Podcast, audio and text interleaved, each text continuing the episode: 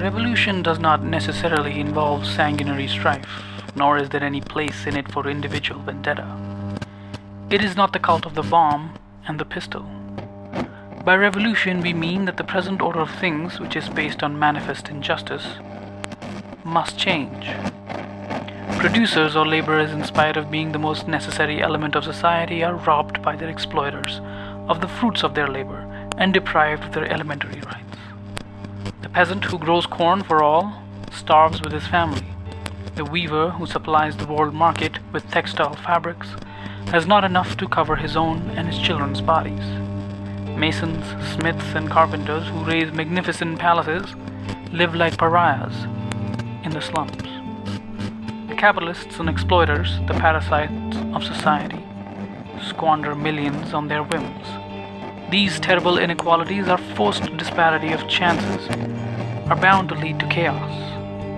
The state of affairs cannot last long, and it is obvious that the present order of society in merrymaking is on the brink of a volcano.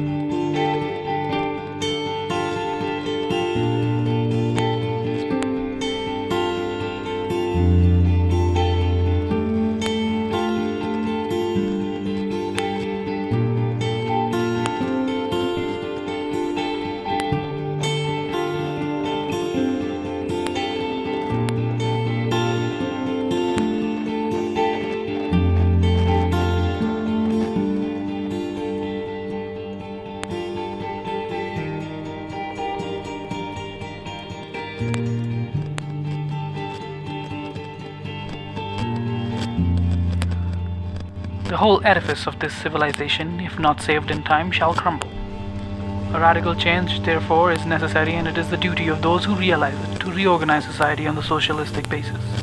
Unless this thing is done and the exploitation of man by man and of nations by nations is brought to an end, sufferings and carnage with which humanity is threatened today cannot be prevented.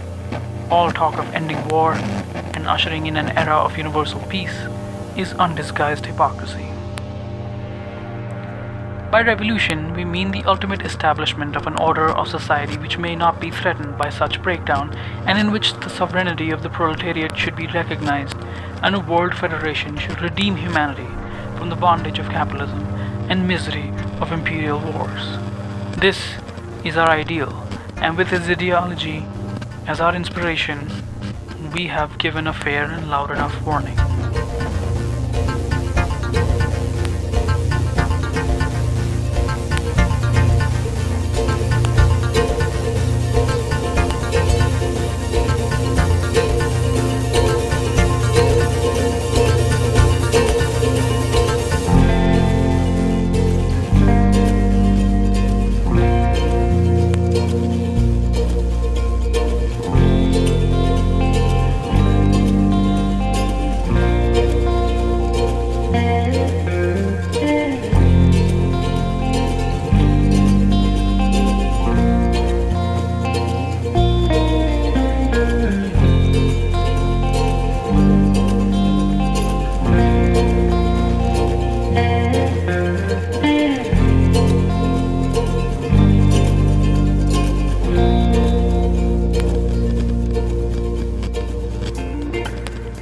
If, however, it goes unheeded and the present system of government continues to be an impediment in the way of the natural forces that are swelling up, a grim struggle will ensure involving the overthrow of all obstacles and the establishment of the dictatorship of the proletariat to pave the way for the consummation of the ideal of revolution. Revolution is an inalienable right of mankind. Freedom is an imperishable birthright of all. Labor is the real sustainer of society, the sovereignty of the ultimate destiny of the workers. For these ideals and for this faith, we shall welcome any suffering to which we may be condemned. At the altar of this revolution, we have brought our youth as an incense, for no sacrifice is too great for so magnificent a cause. We are content. We await the advent of revolution.